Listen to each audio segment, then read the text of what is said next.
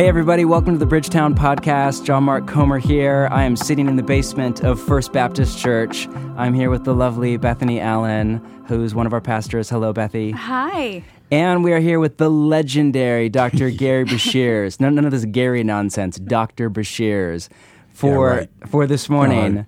If you're tracking with our podcast, uh, you're not hearing a Sunday sermon. You know, the last few weeks we did in depth teaching from Matthew chapter 5 as we're working through the Sermon on the Mount in all that Jesus has to say to, well, not all he has to say, but what he has to say in Matthew 5 to nonviolence and enemy love. And it just raises all sorts of questions.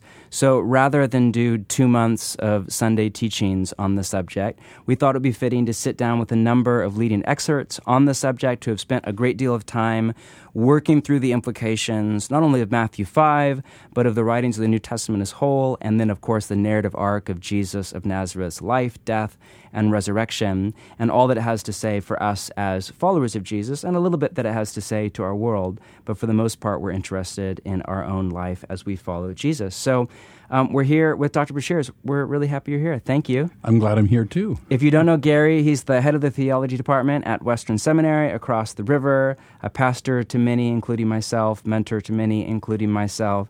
And, And Bethany. I was going to say, I'll put my hand right Yeah, up. right. I need help. absolutely, all the way.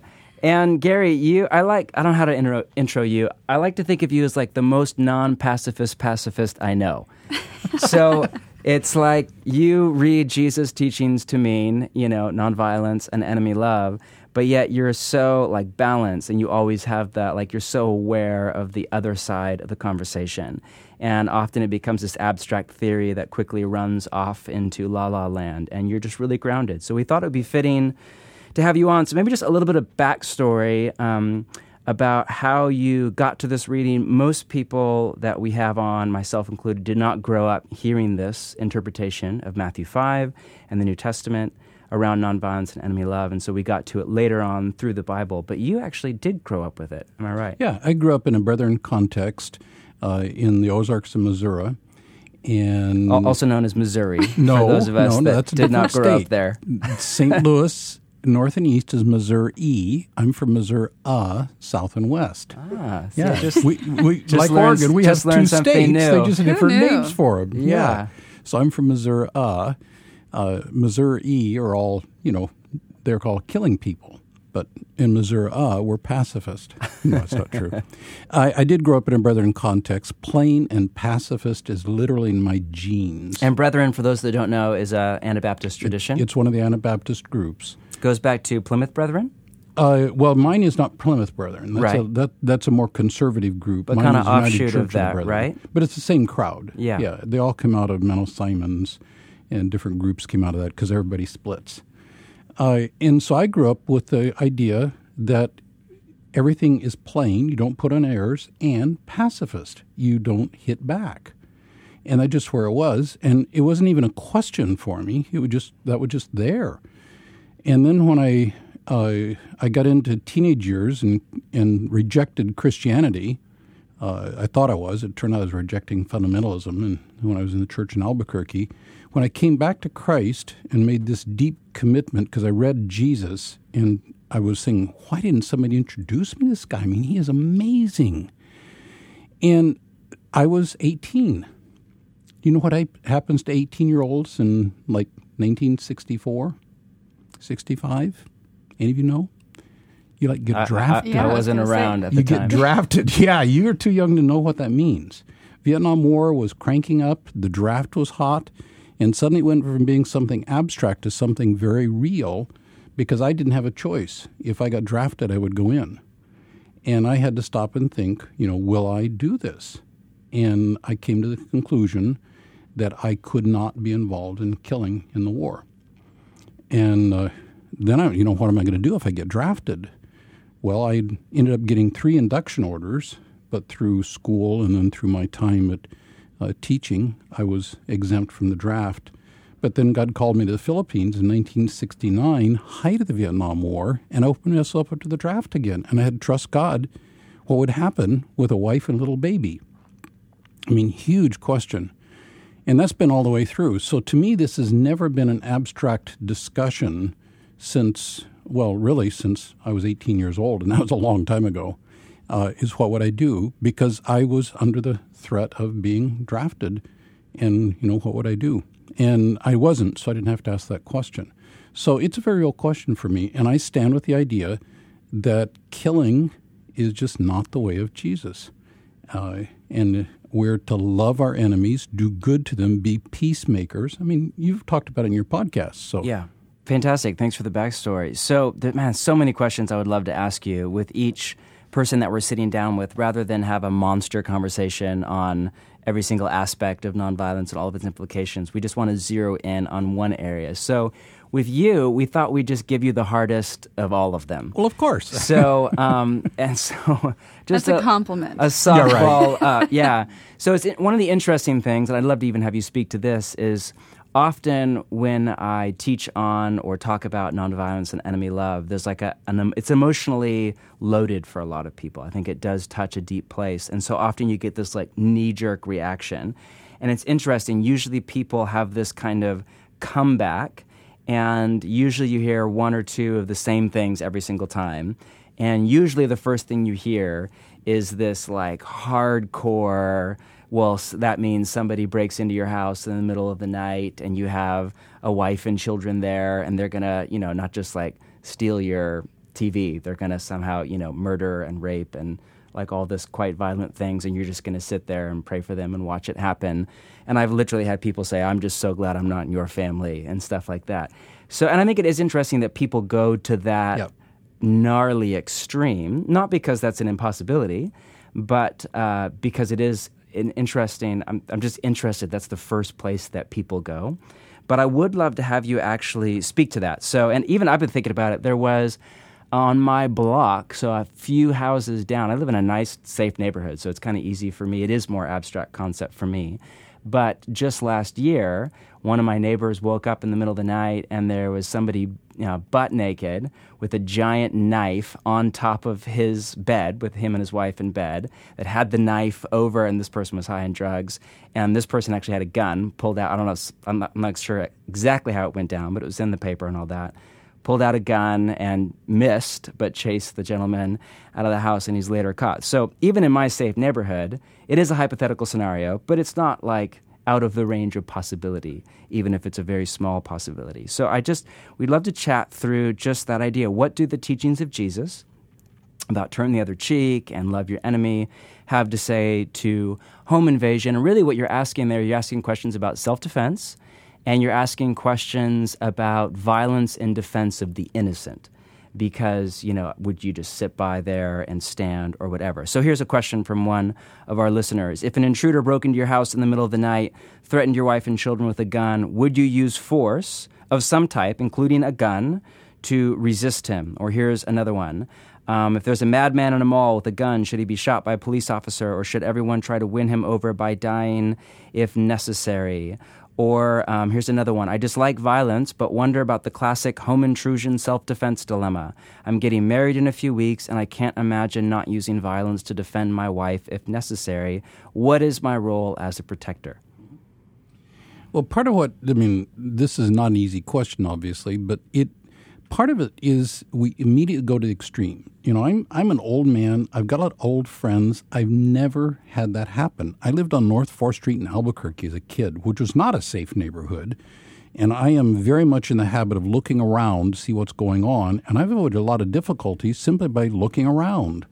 Uh, I lock my doors at night. I do those kinds of things. There's a lot of things you can do to prepare so that you don't have to face that. But there is the possibility of that happening, like you said, in your neighborhood. And to me, loving an enemy means stopping him from totally ruining his life. But I'm not going to shoot him. Uh, I don't have a gun in my house. I'm not going to have a gun in my house. But what I am going to do is be prepared at a certain level to stop somebody from doing something like that. Because if they go through and kill or rape, I mean, oh my gosh, that's horrible consequence for them. So I'm going to stop them. Maybe a good thing to do would be like my two granddaughters. They're both black belts in karate. You know, I pity the guy that tries to take them on. You know, and and it, they're not killing anybody with that, Yeah. but they're stopping them from So, doing something. so are you distinguishing between violence and force? Absolutely. Yeah, violence or Parse that vengeance. out a little bit. Uh, I think Romans 12 that you'll talk about another thing where it says, leave vengeance to God. Right. Vengeance, you hurt me, I'm going to get you back. That's the Lamech cycle that you've talked about in your sermons. And violence or um, vengeance is what Jesus says, stop it. And that's the big problem he's talking about, which is the hate your enemy thing there in Matthew 5. Force, in my judgment, is a different thing. It's using strength to stop somebody from doing something evil. The intent of vengeance is to hurt somebody for hurting me. The intent of force is to stop somebody from doing something that's actually going to cause hurt for themselves and others. So in a in a home invasion type thing, yes, I would stop somebody from doing something that's actually going to ruin their life. Yeah. So in the scenario you're talking about, I mean, I don't know what I would do because a situation like that, but you know, to kick him off the bed or shout and scream or you know do things like that, they're going to try to Pray, stop. offer. pray for sure. I read a story yeah. a few weeks ago about a gal who had that situation and said, "Before you rob me, can I make you a cup of coffee?" Actually, Yeah. it wasn't Rob. Before he did something else, let me make you a cup of coffee. Yeah. And they literally went downstairs, had coffee, and then the guy left. One of my favorite stories was a story in the in Indonesia when the as a group of bad people came to a pastor's house and said, "We're going to kill you." He called his family out and said, "Rejoice, we're going to see Jesus tonight, but we'll treat our guests well first. Would you make some tea and bring some bread, and we'll feed our our friends, our new friends, before they send us to see Jesus?" That's a great way to go. Yeah. Unfortunately, he survived. Didn't go. didn't go see Jesus. The people were so befuddled. Yeah. But see that kind of a thing. You're establishing a good relationship where you can. Now, somebody on your bed and raising a knife to kill you. Right. And you don't have time to, yeah. But the or whole they're high point on is, yeah. or not in and right those mind. kinds of things, I think use force. It's really helpful to distinguishing because one of the things that I hear a lot in this conversation is people just lump everything into the category Right. of violence. Yep. So, you know, therefore spanking their children as an act of love is violence, and that's a separate conversation. Or, you know, using pepper spray or just holding somebody Right. back who's high on meth and broke into your house and is wreaking havoc, like holding them with two arms is therefore violence. And uh, it just doesn't not. make sense to me. The for Jesus, motivation is critical, of course. And The vengeance thing the that you're speaking vengeance to. is hurting somebody to inflict pain on them, uh, where force is using strength to stop them from doing something that's actually going to ruin That will hurt lives. them as well as you Well- or others. It- it- the goal is do is not to hurt at all. Yeah. And it's amazing with a little bit of self defense preparation, you can stop a whole lot of things without actually hurting the person at all. Yeah, I'm saying they're yes to stop them from hurting Yes. themselves, as well as you others. and others. I love that Dr. And King line about how the people most to be pitied are the perpetrators of violence, even more than the victims, because Yes. they're ruining their own life, Yep. not just yourself and others in the house in the scenario. And of course, the goal there is to get to them before, and that's where our society fails so badly. Right. Is we don't go to these troubled people and help them deal with their stuff. We tend to exclude them and insult them and disrespect them, which only feeds their violence. So you're saying somebody comes in, you don't have a gun, so that's not an option right off the bat. So first, you know, you're looking for some kind of a creative way. Can I make you coffee? Can you become my friend before you kill me, or something? Then, you know, if all if that fails, you look to some kind of force, whether that be you tackle them or restrain them, or you know, dial nine one one, or you know, Well, definitely dial on one. yeah, or just run out of the house, Yeah. or but some kind of force. What what happens if? I mean, it's, it's all just happening too fast, and you literally wake up and there's somebody standing over you, as was the case in my on my street, knife over your head, and just you've tried to find a creative way, you've prayed, nothing's happening, like, and and the only option that you see before you, right or wrong, is some kind of violence, whether that be grabbing a knife out of the kitchen or a baseball bat from the wall or something like that what do you do in that moment? I, having never faced that, I, I can only speak hypothetically. I don't think I'd do either one of those. Uh, I, I think what I would do. I mean, I've thought, tried to think through it because I want to be prepared for these kinds of things. I think what I'm going to do is actually do something like tackle the person and put my life on the line potentially Yeah. to protect Sherry or somebody else who might be a guest in my house. Yeah. And then, of course, you know, you have that. I remember this from seminary when I was with you and with uh, Todd Miles in our ethics class, talking about are there contradictory commands? And that's one of the big questions here. And, you know, because it seems like there's one impulse to turn the other cheek, love your enemy, not fight evil with violence, Matthew 5. But then there's this other impulse to stand up for the innocent. Yes. Which in my case would be my two eight year old children, Yeah. an 11 year old, Yeah. you know. Now, And I don't think there are any commands, and I'd love to have you speak to this, to use violence to defend the innocent. I'm not aware of Jesus ever saying that, or any of the, even the writers of the Old Testament saying that, but maybe I'm missing something.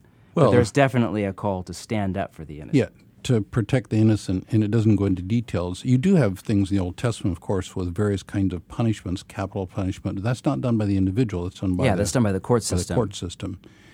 And the uh, as I look at it, uh, when I'm thinking about somebody, well, let me come back to your thing. I am an I am a belief that once we're into sinful situations, there is no sinless way out in Right. many cases. I disagree with most of the Christian ethicists who have some sort of graduated hierarchalism or something. Yeah, the lesser of evils Yeah. things. And well, I think what happens is there are times when I'm going to the, do the least sinful thing to do and then confess my sin before God. And for those of you new to that conversation, you know, the question is are there contradictory commands? So in this case, it would be love your neighbor or love your enemy and, you know, protect the innocent. And Eh. once you're into a sinful situation, I think there's not a sinless way Right. out sometimes. Right. So you kind of have three options. One option is there are never contradictory commands. There's always a third option out. That's one Right. one interpretation. Another is no. Sometimes there are contradictory commands. There's no way out. So you pick the lesser of evils and you're good. Right. And then the third option that you're saying, and I agree. I remember when I was sitting through my ethics class, this was the position I ended up coming to. There are contradictory commands. There are times when there's no way out, at least that you're aware of. So you pick the lesser of evils, and then you fall on the mercy of God. Absolutely. And so this almost seems like you know the classic example Bonhoeffer, who of course now recent evidence we're not even sure if he was involved in that plot. But what, if he was involved in the plot to assassinate Hitler, it seemed like he did so at great torment to his own soul. And he was he was a pacifist who Yes. thought Jesus taught nonviolence, but he did this because it just felt like an impossible situation, could not get out of the scenario, and of course whether we don't know what his end kind of emotional or mental state was, Mm-hmm. but it seems like if he did it on purpose, he did it like begging for the mercy of God. Absolutely. And that seems like kind of the right heart posture. Yeah, Joel Burnell, who's a very good friend of mine and a bon, international Bonhoeffer ex, expert, is teaching a class on Bonhoeffer at the seminary. You guys could come in and audit it. Oh, that sounds Thursday nights. amazing. Yeah, it is. Joel is uh, absolute. He's a top level expert. Lives in Wrocław, Poland, which is Bonhoeffer's birthplace. Wow. And he's gone through that at great length. And he says, yes, that's exactly what it was. Bonhoeffer decided at a spot where he had to be involved to stop Hitler, if necessary, by murderous force, but did it always as this is an evil thing and I have to repent before God. Wow. And fallen his mer- And the interesting thing about that is the whole thing backfired and ended up making a bad problem worse. Yeah. which is a separate conversation we don't have time for. So, okay, so here's, I mean, let me run this by you because I've thought this through. Again, hypothetical scenario more for you, but I have a family. So, somebody comes into my home in the middle of the night. There's a repeat of what happened three houses down last year. One, I don't have a gun in the house because for all sorts of reasons. One is just statistically, I'm more likely to harm my family than I am that person. Two is I don't want to. He might just be there to like steal my. T- I don't have a TV. Steal my iPhone or my laptop or a chair or something like that. But then I pull out a gun, you know, and then it all of a sudden it goes up to this whole other level, and now it becomes this violent thing. Or his gun wasn't even loaded, or it was a squirt gun. You hear those crazy stories, and it was just there to intimidate me. So I don't have a gun in the house, so that's not an option. But um, first, I pray, and I like actually believe that Jesus could intervene in the situation. And I'd pray out loud. Yeah. Secondly, I talk to him, look Mm-hmm. for some kind of a creative, hey, what do you need? I mean, of course, we love the Les Mis analogy of the robber in the house, and here, take the candle holders too, you know what I mean? And sending the man off with, with more. Do you need food? Do you need money? Do you need help with rent or whatever? So you look for a creative way to love your enemy. Um, third, if if there was failure, like God's not answering my prayer, at least as I can see it, He's not hearing me, or He's out of His mind, or her mind, or whatever. Third is force, nonviolent force, whether I tackle the person, even if it's at my own, risking my own Right. neck, to restrain them while the fam- my family runs out of the house and calls 911 or whatever. And then last, last option, if like no, ma- like they're literally there with a gun to my child's head or whatever, and the only thing I can possibly think of is go get the like vegetable knife from the kitchen and take a run. You do it and fall on the mercy of God. But you're saying you wouldn't even do that in the first place. I don't- But I- if, if I'm just I'm just trying to think through the Yeah. hypothetical Yeah. scenario. Well, that either way, you do it and then repent of it as sin, Absolutely. fall on the mercy of God. Yep. That was wrong. That was Yep. my lack of faith. That was whatever. But in an impossible situation, it was my. That's kind of like where I've worked through it. And there's a pattern I see in Scripture where God uses sin to judge sin. So when he sends the Babylonians to judge the sin of Jerusalem, what the Babylonians do is absolute sin, and God uses sin to judge sin sometimes. So I actually see a pattern there that would kind of be like what we're talking about here. Of course, I'm not God. That's a whole different thing. Right. Yeah. Well, what I'm hearing too, I just what I'm hearing you guys say, especially, and I'm thinking my mind is kind of going a million miles a minute. But as we're thinking about these scenarios, I think about all these people I knew growing up in the South who, you know, get your guns and protect yourself, and it's like hyper noble to do that. And since coming to the Northwest, I have a different way of thinking and engaging this topic. But I think the the biggest thing that stands out for me, at least in this conversation, that I hear you saying, Gerry, is be prepared. Like think through these Yes. things well. And I know you said it, and it could just seem like something that we just go with. But for me, I'm thinking, how often are we thinking through scenarios where we're trying to connect relationally or with Jesus in those scenarios or whatever that are going to help us be alert to the moment and the things that we need to be alert to if something like that took place. So, anyway, I'm thankful for that because that's actually helpful for me right now. Yeah, I actually have scripts in my mind. If because I actually was near at one time when I was in Amsterdam one time, I saw a man beating a woman, and I assume it was a um, a pimp beating his Yeah. his prostitute. And I I have scripts in my head to handle that sort of thing. Now in that particular situation, I w- I wasn't the first guy there; somebody else beat it. Uh, but I have scripts in my head to do that kind of thing. And I, I do think, and I think being prepared is exactly the right way to go. Especially as a Jesus follower, I think I have a few scripts for if somebody came into the gathering. I have like things I run in my head every single week, which is like bananas. But I do think, especially being a woman, and this kind of maybe will help us transition to the next question, but being a woman who lives alone, who, you know, whatever, I'm out, I can be in different places. I feel vulnerable. There's a vulnerability. We are vulnerable. Right, to my situation. And even if I'm a strong woman or a confident woman or whatever it may be, there's still a certain vulnerability that I'm living with day in and day out. And I have to think through, even walking to my car on Sunday nights, am I safe or what would happen if these certain things took place? So that kind of leads us to the next question um, uh, that we got asked. Uh, someone asked, What about self defense? Like if you're in a dark alley or a guy tries to mug you or rape you or worse. Uh, and if violence for self defense isn't okay, what about using a weapon that's not going to hurt someone, like pepper spray or I think of all these new contraptions they come out with for women uh, to protect us. But what do we do, you know, in situations like that? Do we use pepper spray? Do we have, you know, I usually put, at least I was trained since I was a little girl to put all my keys like Wolverine in my fingers in case. so if you see me walking the streets with keys in I, my I'm never going to sneak up on you on your way to your But it's car like every, after church, every Bethany. time. I know. I'm prepared, but but you think through those scenarios, and honestly, it's something I think about. Even home invasion Yeah. is different because no one lives with me. Yeah. Right. So who can hear me? What what's my um, what's my go-to plan? And I think in all of us as Jesus followers, there's a call here beneath beneath all that we're learning, even through the scriptures, to be mindful about these things, to be disciplined about thinking through these things, because life can happen and this stuff does happen. So. What do you think about the self defense, dark alley, particularly vulnerable women, particularly people? This happens all the time. We live in a big city, and what do we do?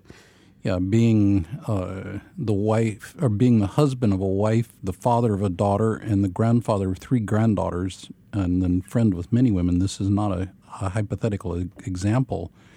Uh, Sherry does not carry pepper spray, and none of the other women in my life do.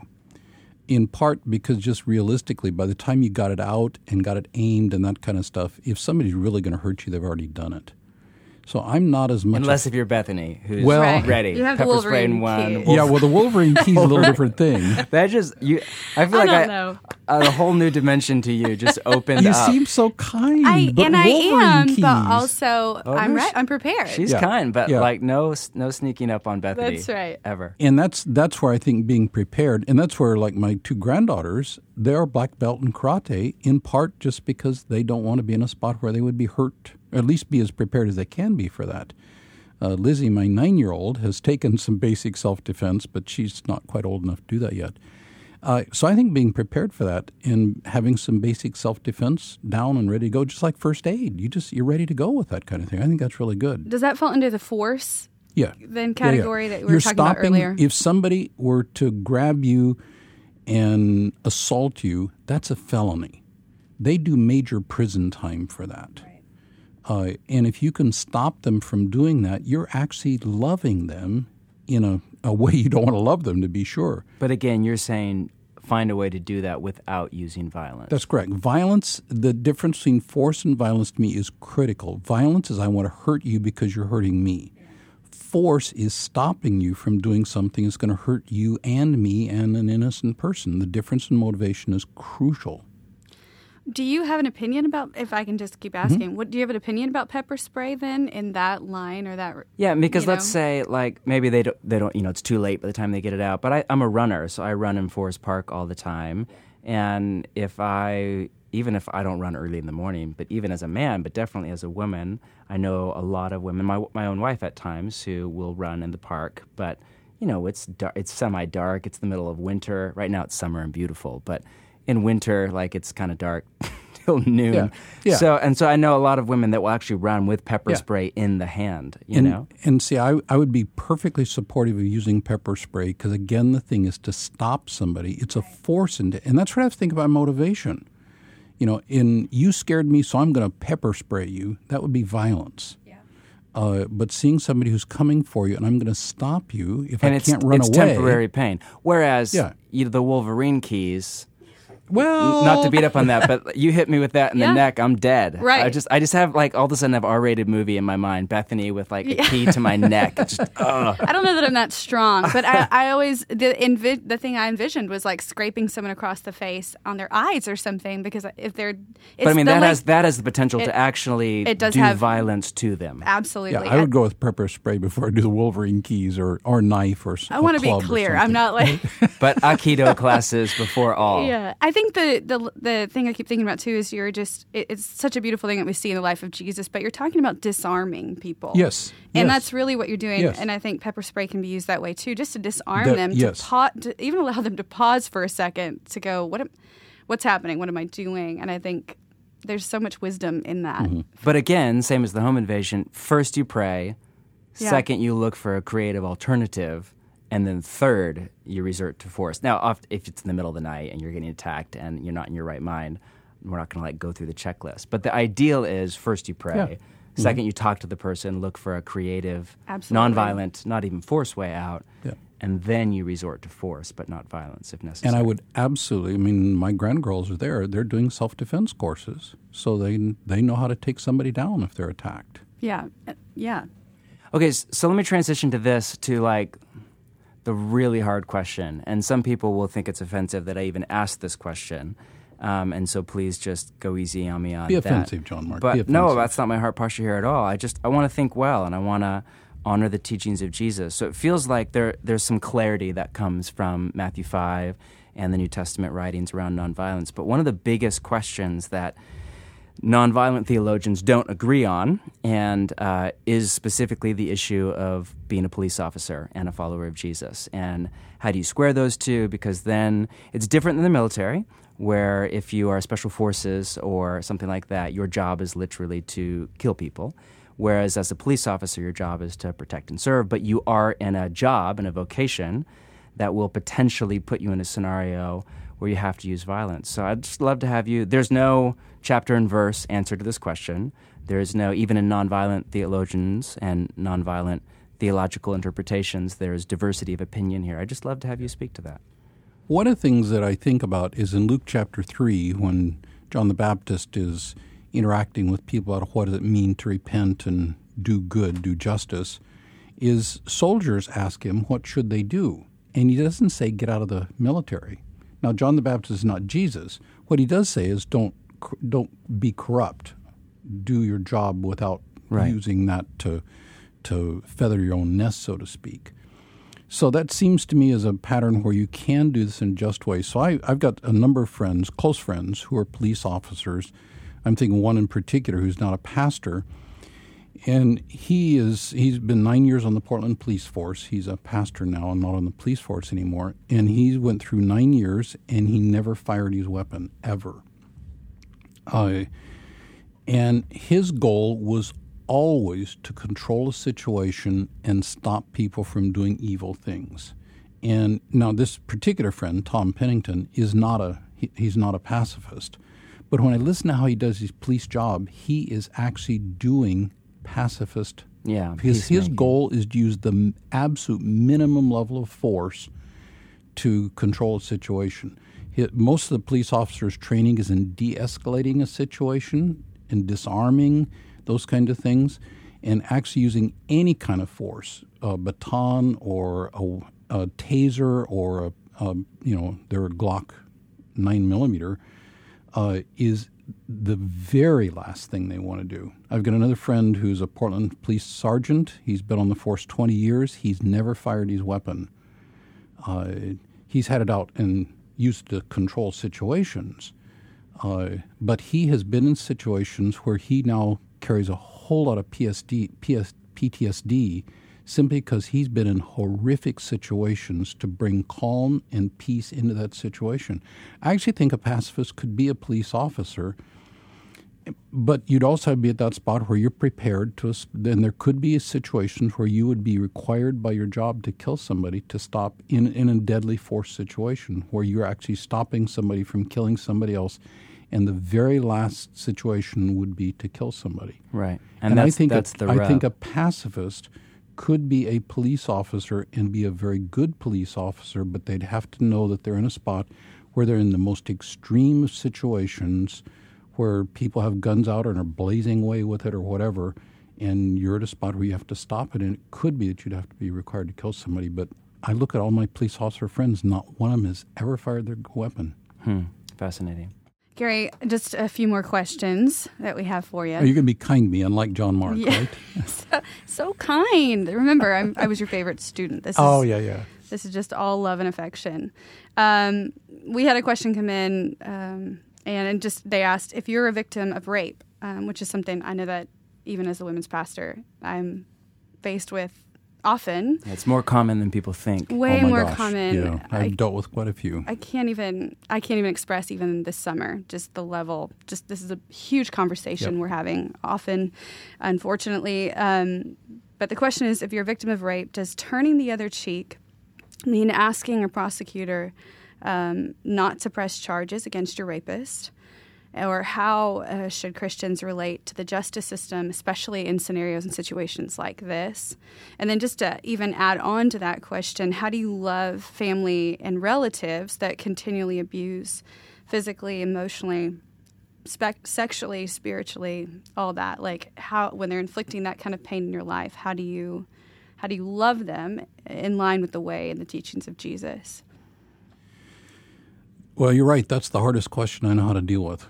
I mean, that is very real. It's not hypothetical. It's not extreme like a home robbery kind of thing. Right. The actual reality of forcible rape or assault or abuse is a all too common domestic violence constantly happening. Uh, my fundamental thing is still come back, and that is to stop the evil with the least um, forceful way to do things. Uh, in a case where we'll just let's just take a rape situation because I've got one in, I've dealt with recently. Uh, I you absolutely call the police, in my judgment, and the because the state does have the requirement to enact justice and keep order in the society. Uh, in the particular situation I'm thinking of, uh, of course, the woman who had been raped had to go to court and testify, which is absolutely horrible thing to go through. Right. Yeah. Being questioned by the police officers and then testifying in court. we gave her an enormous amount of support in that process to go through that. And she actually asked the court to be merciful to her rapist. Uh, didn't give specifics. I don't know how she did it, frankly. Uh, this is a very godly woman. And the court, uh, I mean, he still did prison time. But then what she did was she arranged for people to go visit him in prison. She didn't, because you, basically you can't do that in the system. Uh, but she arranged for pastor type people to visit this guy just to express uh, her concern for him as a human, even if he'd raped her.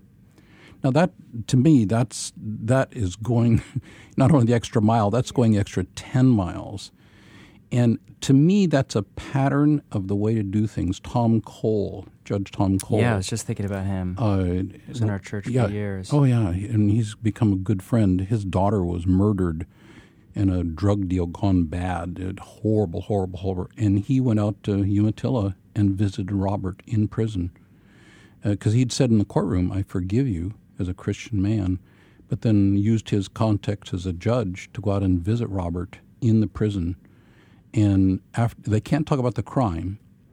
And after five minutes, they'd said everything there was to say. And they've got 55 minutes left in the visiting time. And he sat there, and there was, I mean, there's literally nothing to say. And Robert looked at him across the table and said, How could you forgive me? Well, boy, you know where the rest of the rest of 55 minutes went, and they're both wet blankets just because of the power of things. Now, who knows what happened with Robert? But you can you can read that in Tom Kohl's K O H L. Is it losing Megan? Uh, yeah, I think so. I think it's something like that. K-O-H-L is his last name, yeah. Tom Kohl. And it's it's a book to be read. I mean, it's amazing. And drug court and stuff that he's done to try to keep people out of the prison system and in rehabilitation type things. There's a lot of things to be done in these most extreme kinds of situations. And I think that's a that's a model to follow of doing godly justice. Of, and you, so you're saying use the justice system. Absolutely. And there's a place, if nothing else, to keep perpetrators from um, doing damage to other people. Yeah. And but I don't, yet from a posture of love, forgiveness, yep. mercy. And that's where the other side of my life is we've got to get into the prisons and take Jesus and justice into the prisons because the prison itself doesn't do anybody any good. That's overstated. Uh, but there's a lot of Christian work happening in the prisons through education, through pastoral support, through all kinds of things, and there's tremendous differences being made in the in the justice system. And I think there's a lot we can do as a Christian with that. Yeah. Would you put this in the same, then at some level, the same category of this is the loving thing to do? Yes. To to help this person yes. to you know, to stop one being a perpetrator, but as well as maybe have a have an option of rehabilitation or yes. whatever. Yep. Okay. We we call it rehabilitation centers, uh, but we can make it that by being involved in prison ministry. Yeah. What about the family piece of people who are abusive, um, relatives who are continually, you know, perpetually abusing physically, emotionally, spiritually. Yeah, when I did the teaching a few weeks ago on Turn the Other Cheek, I did not specifically address, you know, the implications of this right. for um, a wife who's being beat by her husband. Because again, I made the mistake of just assuming, well, of course, everybody knows that's wrong, and Jesus is not saying just stand there and take it. No. But yet I immediately had a number, actually, of children who of 20 something children who grew up in a home like that where there was an abusive father in each case and the mother read Jesus Matthew 5 turn the other cheek literally as some kind of a command to just stay with her husband and take it. And so obviously these kids who are now 20 somethings were just wrecked by that you know. And of course I, I had no intention of saying that in the slightest but um, it is something that comes up. Well that's where the Matthew 18 comes back if somebody sins against you, Matthew 18, you go to them. Uh, now, if you're a, a 14 year old girl being abused by dad, you may not go to him in quite the same way, but actually you can do a lot of Daddy, please stop. Yeah. Uh, but then you don't stop there. You know, you get somebody to help out. Uh, and all the way up, I mean, there's a long ways you can go with that. nobody should ever be abused in a home And this is a place where the church, uh, as we become more aware of domestic violence and the right. kinds of things going on, and better at interacting with it. So we've got groups like ARMS yeah. that are a, a good resource. Uh, it's free to the user. Stacy Womack and the crowd do a great job with that, both perpetrator and uh, um, victim.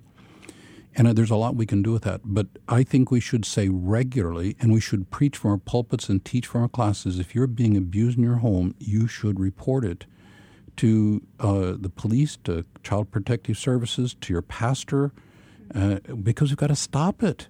You know, it's not okay to let this go ahead. And to argue, well, just submit, it's your fault because you're being, you know, you're not being properly submissive, that, boy, oh, I get so angry about yeah. that. Yeah, That's abuse of scripture. Lie. Yeah.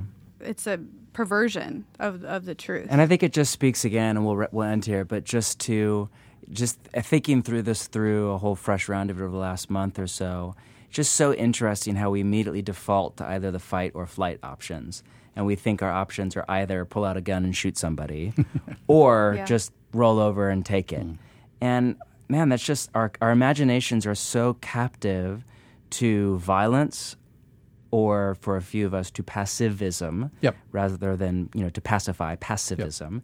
that we just need to i think open our mind's eye and our imagination to all of the implications of jesus teachings around creative alternative solutions to violence done from a posture of enemy love but with stop evil and do justice mm-hmm. Kind of in mind. So, Gerry, thank you so much for being with us. If you're listening, obviously, not a lot of black and white answers, huh. uh, not a lot of chapter and verse, because at this point we're dealing with implications and we're wrestling right. with. Hey, what's Gerry as a theologian, as somebody who spent time in it, as a pastor and a counselor? What, what are your what's your take on the implications of Jesus' teaching for self-defense, home invasion, pepper spray? Obviously, there's no you know chapter and verse in the Bible about pepper spray. So at this point, we're extrapolating out our best take at implications, and so we really respect you, Gerry, and your voice on this subject and many more. We're really grateful for your time. For those of you listening, just keep asking great questions. Yes. Keep wrestling. Uh, uh, shocking to me is how few people wrestle with this. Like, wrestle with it, think it through. As Bethany said, have a plan in your mind's eye, pray through things, wrestle with the text, wrestle with the heart posture of Jesus for your situation, your neighborhood, your place, your city, all of that. So, thanks for listening to the Bridgetown podcast and the Van City podcast. We're happy to have you along. See you next time. For more content like this, visit bridgetown.church.